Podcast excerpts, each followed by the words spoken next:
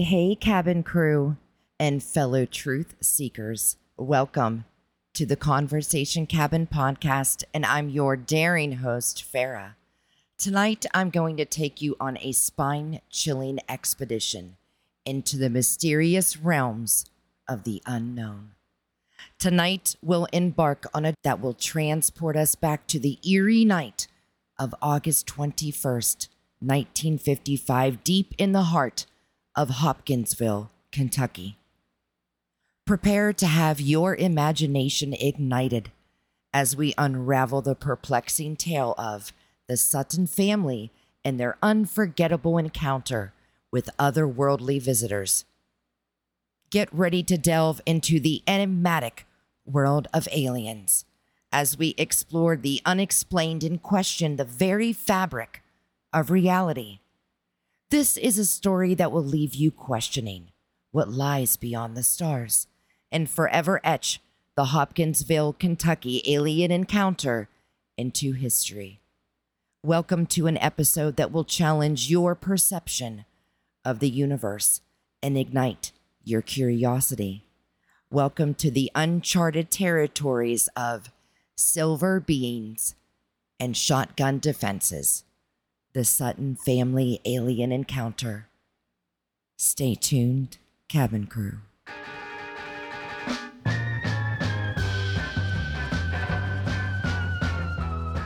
Transport you back to the beboppin' 50s where poodle skirts and saddle shoes were hot and Rock Around the Clock by Bill Haley and the Comets were on the Billboard Top 5. We land on a dirt road between two fields of corn in the heartland of Hopkinsville, Kentucky, which was rich in agriculture and the industrial. Men and women worked in the coal mines and farmed tobacco. As we walk a little further, we come upon an old mailbox, a little worn, scratched, with the name Sutton painted on the side. We see a farmhouse with an inviting porch encompassed by flowers that someone has put so much love and care in. Gardens beaming and full of vegetables, their leaves glistening with droplets of water from their fresh morning bath. And as the doors of the house swing open, we see a family made up of Elmer, or Lucky Sutton, the head of the family, Vera Sutton, Elmer's wife, John or Charlie Sutton, Elmer's brother, and Aline, John's wife, and a few other adults along with some children. It was August 21st, 1955, and the Suttons had no running water, no TV or phone, no books, so they weren't very familiar with outer space radio or TV shows to make their imagination wander. And that is one piece of evidence to keep to the side as we get into this story. Around 7 p.m., one of the men ventured outside the house to fetch a bucket of water. To his astonishment, he witnessed what appeared to be a flying saucer gliding above the treetops before descending and touching down in a field, roughly a city block's distance behind the house. There was no explosion, just a faint hissing noise. Intrigued yet cautious, the observer collected the bucket of water and promptly returned to the safety of the house. Shortly thereafter, word spread through the group that some oddly looking figures with oversized heads and elongated arms were steadily approaching the house. These individuals were described as having remarkably large eyes and outstretched hands. Their limbs, naturally elongated and slender, dragged and swung in a peculiar manner as they approached. Their eyes, a piercing shade of yellow, seemed vacant and distant, barely acknowledging the presence of the group. The weight of their bulbous heads caused them to bobble unsteadily. They were small, about three to four feet tall, with ghoulish greenish skin and ears that seemed to reach to the heavens. Later, the group would call them goblins or little men, but these creatures were no fairy tale. Equipped with their firearms, Sutton, armed with a shotgun, and Billy Taylor, his friend, wielded a 22 caliber target pistol. the men prepared themselves. As the entity drew closer to the house, reaching a mere 20 feet in proximity, the men were filled with a natural sense of fear and trepidation. Reacting instinctively, they discharged their firearms. The impact of the bullets and buckshot striking their mark created a distant noise similar to the sound of rattling objects in a bucket. As time passed, one of the creatures approached the window and pressed its face against the glass. Reacting swiftly, the shotgun was discharged again directly through the window, causing the face to vanish instantaneously. Determined to assess the outcome, the men made the collective decision to venture outside and determine if their shot had found its mark. Leading the way, Taylor emerged first through the front door, only to be confronted by an alarming sight. From the low roof position just above the door, an enormous hand descended and seized him forcefully by the hair. He pulled away quickly, and the men ran out the door. In close proximity, one of the beings perched in a nearby tree, while another positioned himself atop the house. The resounding blast from Sutton's shotgun managed to strike one of the figures, causing him to disappear in the darkness. Pandemonium ensued as a pair of goblins emerged, darting frantically across the roof through the trees around the house's corners and swiftly vanishing. Amidst the chaos, one of the creatures was dislodged from the roof, yet, instead of plunging downwards, it appeared to gracefully descend, almost floating towards a fence situated approximately 40 feet away. Seizing the opportunity, Lucky took aim once more and managed to strike the creature. However, rather than succumbing to the hit, it executed a nimble backflip and hastily fled, utilizing arm movements as if it were swimming through the air. Taylor, in an effort to defend against the remaining intruders, reportedly unleashed a barrage of gunfire upon them, yet with little success. The skirmish persisted for an extended duration, with neither side gaining a clear advantage. Sensing an opportunity, the occupants of the besieged house quickly seized their chance for escape. They hastily jumped into their vehicles and sped off to Hopkinsville in search of assistance. Elmer Sutton and Billy Ray Taylor swung open the door of the local police department, panicked sweating out of breath, screaming. And they recounted the events that unfolded at the farmhouse.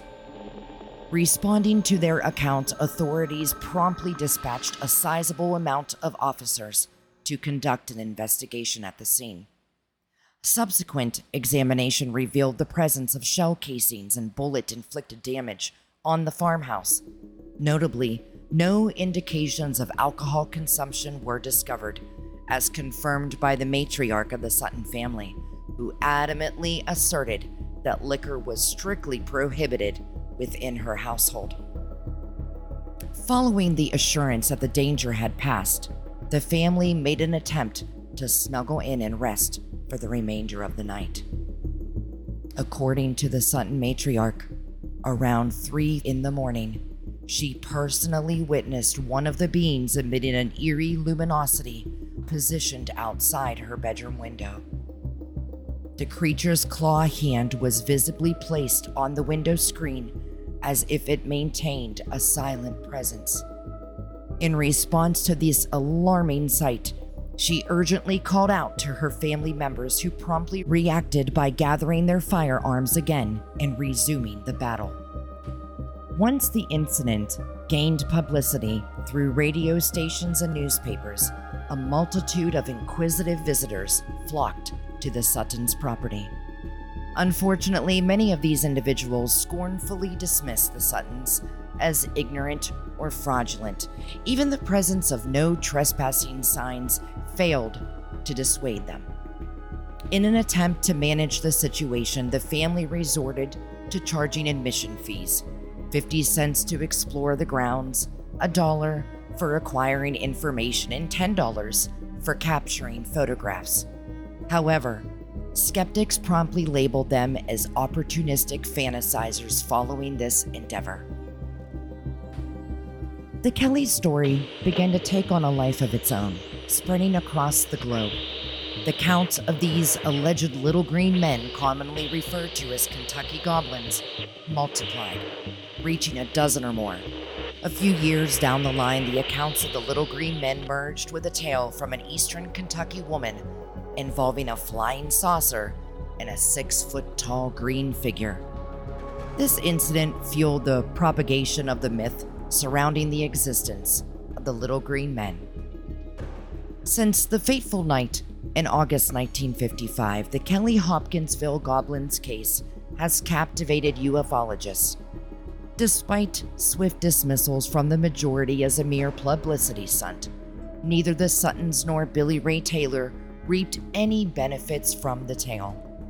On the contrary, the constant stream of curious individuals seeking to witness the site of the incident led the Sutton family to the point of exhaustion, eventually forcing them to relocate. Even after years had passed, no one wavered in their accounts and no one confessed to orchestrating an elaborate hoax. To all those involved, the Sutton cabin remained a destination visited by extraterrestrial beings from another world. It was not uncommon for the Air Force to investigate UFO sightings during that period. The Kelly Hopkinsville Goblins case did not receive attention until 1957, when Major John Albert interviewed the Suttons, who steadfastly maintained their original narrative and conducted a preliminary examination of the available facts. Eventually, he concluded that the goblins were not of extraterrestrial origin, and that the Suttons were not engaged in a fabricated scheme. In 1956, Isabel Davis, a renowned ufologist, conducted an extensive investigation into the Kelly Hopkinsville encounter resulting in a meticulously compiled 200 page report. After careful examination, she dismissed all alternative explanations, ultimately affirming the occurrence as a genuine encounter with extraterrestrial beings. Davis expressed her conviction that the individuals she interviewed from the family were sincere and of sound mind. To this day, her report stands as the most comprehensive analysis of the events that transpired on that remarkable night.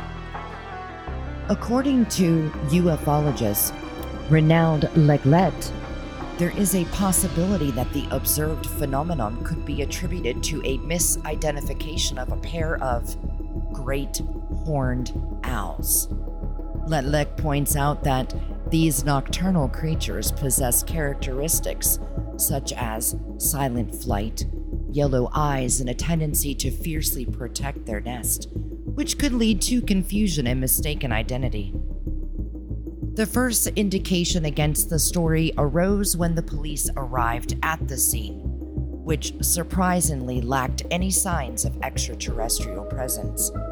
Moreover, Official reports reveal that only a minimal number of weapons were discharged during the alleged four hour shootout. Despite subsequent narrations depicting a thrilling intergalactic firefight, it turned out that only one neighbor claimed to have heard gunshots emanating from the house and at that time mistakenly confused them for a few firecrackers. It remains possible that the story was merely embellished. It cannot be completely dismissed as false.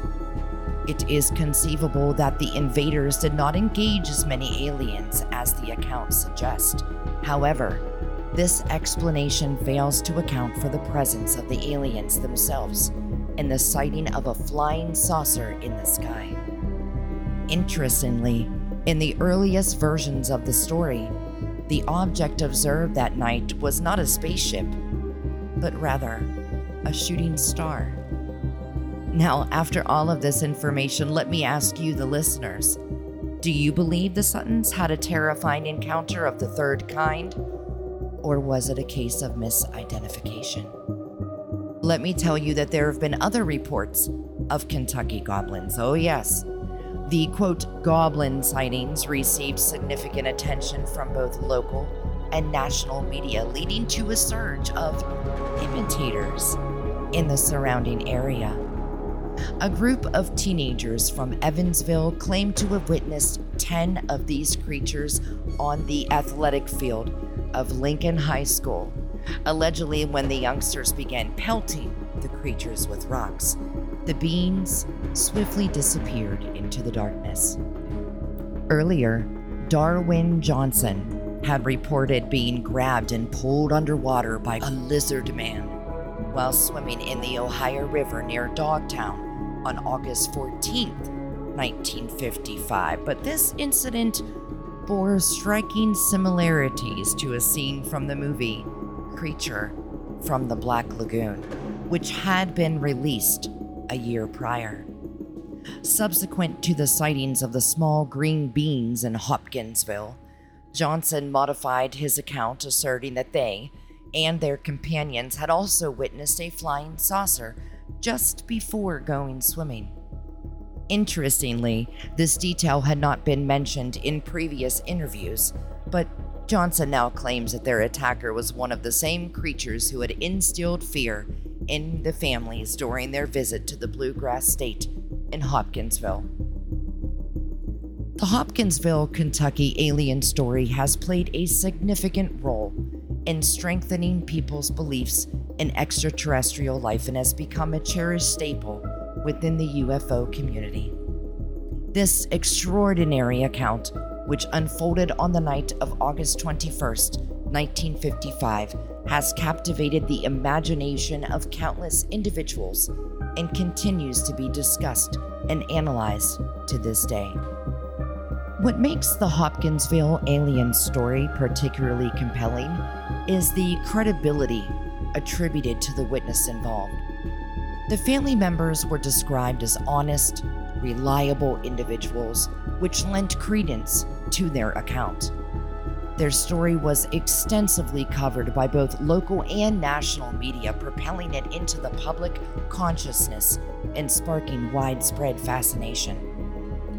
As news of the encounter spread, it ignited a surge of interest in the existence of extraterrestrial life. This case became a turning point for many individuals, solidifying their beliefs in the reality of UFOs and aliens. The extraordinary nature of the events and the apparent sincerity of the witnesses resonated deeply with those who were already inclined to believe in the existence of intelligent beings beyond our planet. In conclusion, this alien story has left an indelible mark on the belief systems of many, even me, reinforcing my conviction in the existence of aliens. Within the UFO community, it holds a special place as a cherished and influential account, serving as a reminder of the enigmatic and captivating nature of the UFO phenomenon. A little side note Hopkinsville did host an annual festival dedicated to the famous encounter known as the Kelly Hopkinsville Goblin Encounter. The event, officially named the Kelly Little Green Men Days, attracts locals and visitors alike to celebrate and commemorate the extraordinary incident that took place in 1955. Although, when I visited their website, kellyky.com, it looks as if it might not have taken place since COVID. But keep an eye on it, listeners. They may start it back up again.